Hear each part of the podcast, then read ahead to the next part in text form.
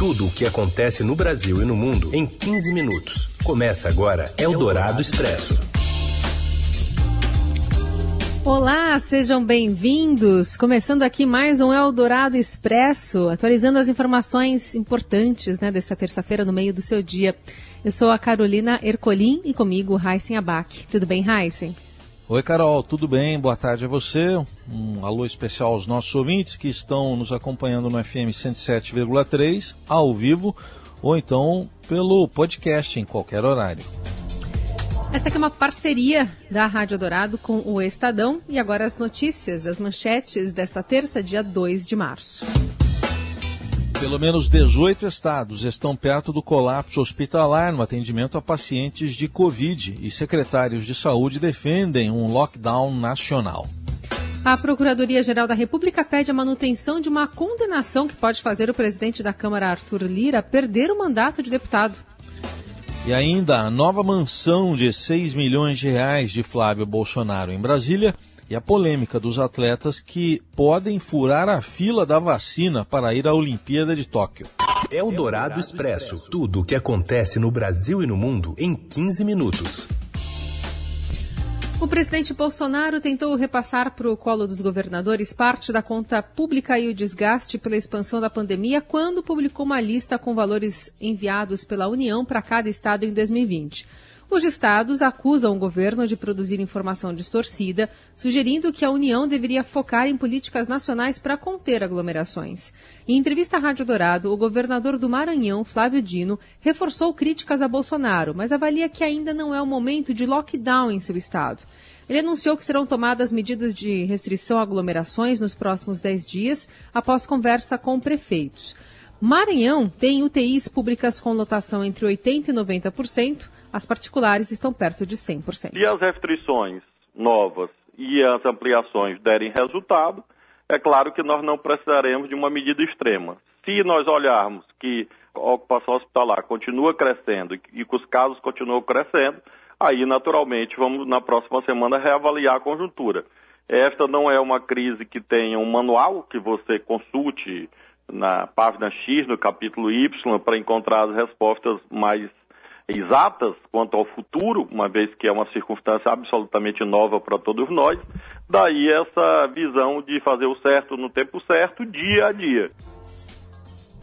Já o governador de São Paulo, João Dória, cedeu à pressão das igrejas e considerou missas e cultos serviços essenciais, apesar de prever duas semanas mais graves, duras e trágicas da pandemia. Hoje, os governadores têm reunião marcada com o presidente da Câmara, Arthur Lira, para tratar justamente de ações de combate à Covid. E a gente vai até lá, as informações da capital federal com Matheus Vargas. O presidente da Câmara, Arthur Lira, se reúne na tarde de hoje com governadores para discutir medidas para a aquisição de vacinas, também a situação da pandemia e o aumento de recursos destinados ao enfrentamento dessa nova fase do vírus. Segundo mostrou o Estadão, Lira deve sugerir aos governadores que orientem os deputados de seus estados a alocar todas as suas emendas, também as de bancada, para as ações de combate ao coronavírus. O presidente da Câmara ainda vai propor que a Comissão de Orçamento vote uma recomendação para que qualquer excesso de arrecadação seja direcionado à pandemia. O encontro dos governadores com o presidente da Câmara ocorre no momento de muita pressão sobre o governo para a compra de vacinas e também de ausência do presidente Jair Bolsonaro nessas discussões. Os governadores já foram mais cedo à fábrica da União Química Farmacêutica aqui no Distrito Federal, a empresa que produz a vacina Sputnik V. O governo federal já comprou 10 milhões de unidades dessa vacina, que ainda não tem registro na Anvisa. Mas a ideia de alguns governadores é também pressionar que o governo adquira mais doses e até mesmo negociar uma compra direta pelos estados. Pois é, e a gente ainda acompanha o vice-presidente Hamilton Mourão, que afirmou hoje avaliar que um lockdown nacional não é a melhor estratégia para combater a pandemia. A justificativa do vice é que o país não vive uma ditadura e por isso não há como impor algo nacional. E pelo menos 18 estados brasileiros estão com mais de 80% dos leitos de UTI destinados ao tratamento da Covid-19 ocupados. Os dados são do Observatório Fiocruz Covid-19. Com a iminência de um colapso do sistema de saúde do país, o Conselho Nacional de Secretários de Saúde quer a adoção imediata de lockdown em regiões com mais de 85% das vagas de UTI ocupadas.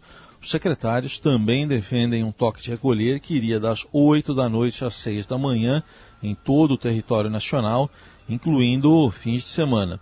Os gestores pedem ainda a suspensão das aulas presenciais e o veto a shows, cerimônias religiosas e eventos esportivos, entre outras medidas. Eldorado Expresso. Para a Procuradoria-Geral da República, o Superior Tribunal de Justiça deve manter a condenação do presidente da Câmara, Arthur Lira, em ação de improbidade administrativa por enriquecimento ilícito e dano ao erário. As informações obtidas com exclusividade pelo Estadão chegam de Brasília com Breno Pires. Olá, Carolina e Heisen.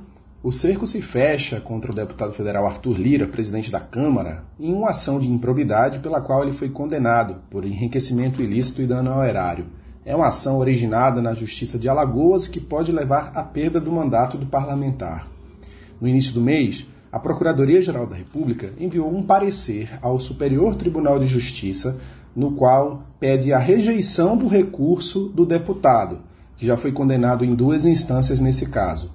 Essa investigação começou na área criminal e resultou na condenação por improbidade também de Arthur Lira e alguns deputados estaduais de Alagoas do período de 2003 e 2006, quando ele era o gestor financeiro da casa, né? tinha o cargo de primeiro secretário da mesa em Alagoas. Segundo essa denúncia, os deputados tiveram empréstimos pessoais pagos com dinheiro de gabinete, o que é ilegal, porque a verba de gabinete só deve ser utilizada no exercício das atividades parlamentares.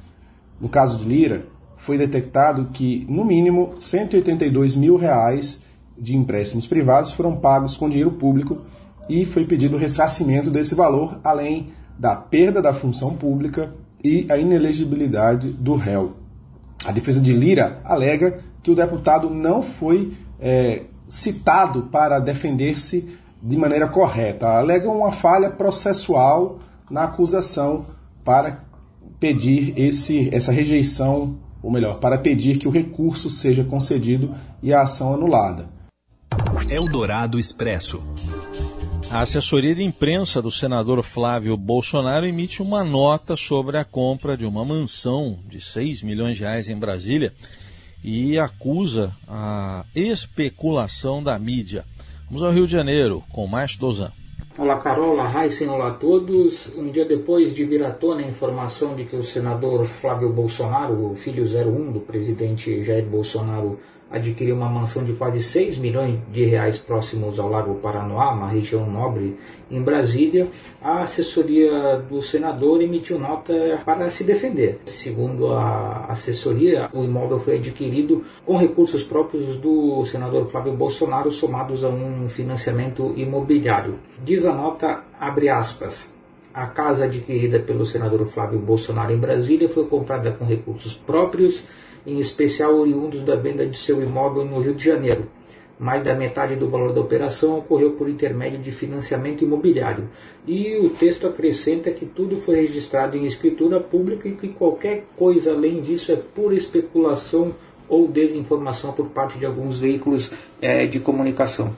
Vale ressaltar que em 2018, quando houve a eleição eleições gerais, né, o Flávio Bolsonaro precisou declarar à justiça seu total de bens e na ocasião ele declarou ter um patrimônio total de 1,74 milhão de reais. Entre esses bens constava um apartamento na Barra da Tijuca, aqui na zona oeste do Rio, avaliado em 917 mil, que dá menos de um sexto do valor total do que ele pagou né, pela mansão em Brasília. É claro que a gente tem que considerar que o, o, valor venal, né, o valor do imóvel que em geral é remetido à justiça eleitoral, não é o que de fato acaba constando em eventuais vendas. E segundo a assessoria, mais da metade disso, então seriam cerca de 3 milhões pelo menos, em financiamento imobiliário. Por hora era isso, um abraço a todos. Eldorado Expresso. Bom, ainda falando sobre pandemia, a gente tem notícias da ciência, porque um estudo feito por pesquisadores da USP e da Unicamp sugere que a variante do coronavírus originada em Manaus pode escapar dos anticorpos produzidos pela Coronavac.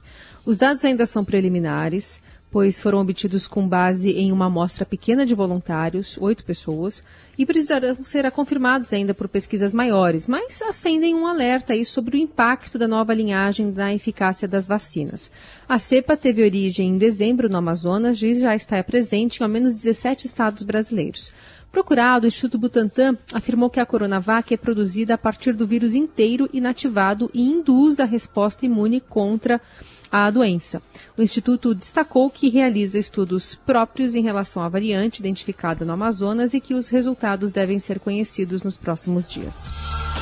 O governo do Reino Unido iniciou uma caça a um viajante que testou positivo para a variante de Manaus do novo coronavírus. Apesar da preocupação e da pressão para adotar novas medidas restritivas, o premier britânico Boris Johnson, que aliás lá não é uma ditadura, o vice-presidente Hamilton Mourão diz que só a ditadura tem lockdown. O premier britânico diz que não planeja endurecer o lockdown, mesmo diante da presença da cepa brasileira. A variante brasileira foi detectada pela primeira vez em três pessoas da Inglaterra e em outras três que voaram do Brasil para a Escócia. Apenas uma delas é desconhecida porque não preencheu o cartão de identificação que acompanhava o teste. Apesar da descoberta, o primeiro-ministro Boris Johnson afirmou que a nova variante não impedirá a flexibilização do lockdown no Reino Unido, que deve ocorrer em etapas entre março e junho. Você ouve Eldorado Expresso. Seguimos com o Eldorado Expresso, apresentando para vocês notícias recheadas aqui no meio do seu dia. Vamos falar de esporte. Discussão sobre a necessidade de vacinar atletas que vão aos Jogos Olímpicos de Tóquio é o assunto dele, Robson Morelli. Olá, amigos! Hoje eu quero falar de uma condição de vacinação para atletas olímpicos. Isso mesmo, é uma questão levantada com a proximidade dos Jogos Olímpicos de Tóquio, marcados para o dia 23 de julho, e parece que neste momento tudo indica que vai haver disputa, que vai haver competição, que os jogos vão acontecer na capital do Japão. E agora o que se pergunta é se os atletas que vão participar do, dos jogos, da competição, da Olimpíada, se eles devem ser vacinados contra a Covid-19. É uma questão importante, é uma questão que está muito determinada por país, né? Cada país tem um jeito de pensar e de tratar isso. De modo geral, de modo geral, a vacinação no mundo começou por alguns grupos específicos, né? Primeiro os médicos e enfermeiros, depois as pessoas doentes e idosas, e, a, e a, os trabalhadores da linha de frente, é, em alguns lugares professores. O Brasil também passa por isso. Em nenhum momento é, o atleta olímpico entrou neste grupo, né, nesse grupo prioritário, porque são geralmente atletas, pessoas é, de bom porte físico, saudáveis, e aí estariam todos eles no fim da fila, como a maioria é, do povo mundial. Então, mas para os Jogos Olímpicos existe essa discussão. Os atletas que vão lá para Tóquio, eles devem ser vacinados. Israel, por exemplo, é, vai mandar os seus atletas, todos eles vacinados. A Índia também pensa desta forma. O Japão, por, seu, por sua vez, não vai exigir que os atletas que, que cheguem ao país, que cheguem a Tóquio, tenham necessariamente a vacinação em dia. Mas é uma polêmica, é uma discussão, é, vai ter a Vila Olímpica, onde todos circulam ali é, é, livremente, é, uma parte vai estar vacinada, a outra parte não vai estar vacinada. Especula-se que pode ser um local de muita contaminação se os protocolos não forem seguidos e se tiver gente contaminada. Então é uma discussão que se faz com a proximidade dos Jogos Olímpicos marcados para julho e agosto. É isso, gente. Falei, um abraço a todos, valeu. Eldorado Expresso. Eu atribuo uma opção de coisas o fato de eu escrever e, e, o fato de eu gostar muito de ler. Porque eu comecei a ler, não parei nunca mais. Eu ouvi histórias desde muito pequena, minha mãe contava histórias, minha mãe, minha, minha avó e minha tia me ensinavam a cantar, eu cantava Eu, até pouco tempo, eu cantava o dia inteiro. Na minha casa. Há cinco anos, a escritora Ruth Rocha, que a gente está ouvindo aí, era entrevistada pelo Estadão. Tem um trecho aí que estamos ouvindo. E nessa entrevista, na época, ela falava dos seus 50 anos de escrita. E agora chega aos 90 anos, olhando para frente.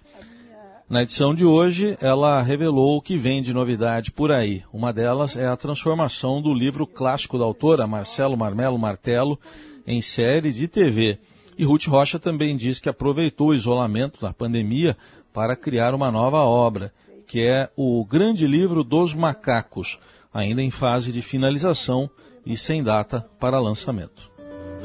Eu já entrei no, segundo, no segundo número. Recreio nessa época, foi um sucesso. É com Ruth Rocha que a gente encerra o Eldorado Expresso desta terça-feira. Amanhã tem mais. Até amanhã. Valeu, gente. Obrigado pela companhia. Boa terça. Até amanhã. Até 81. Aí fui, fui fazendo outras coisas, fiz, fiz tudo para criança. Você ouviu Eldorado Expresso tudo o que acontece no Brasil e no mundo em 15 minutos.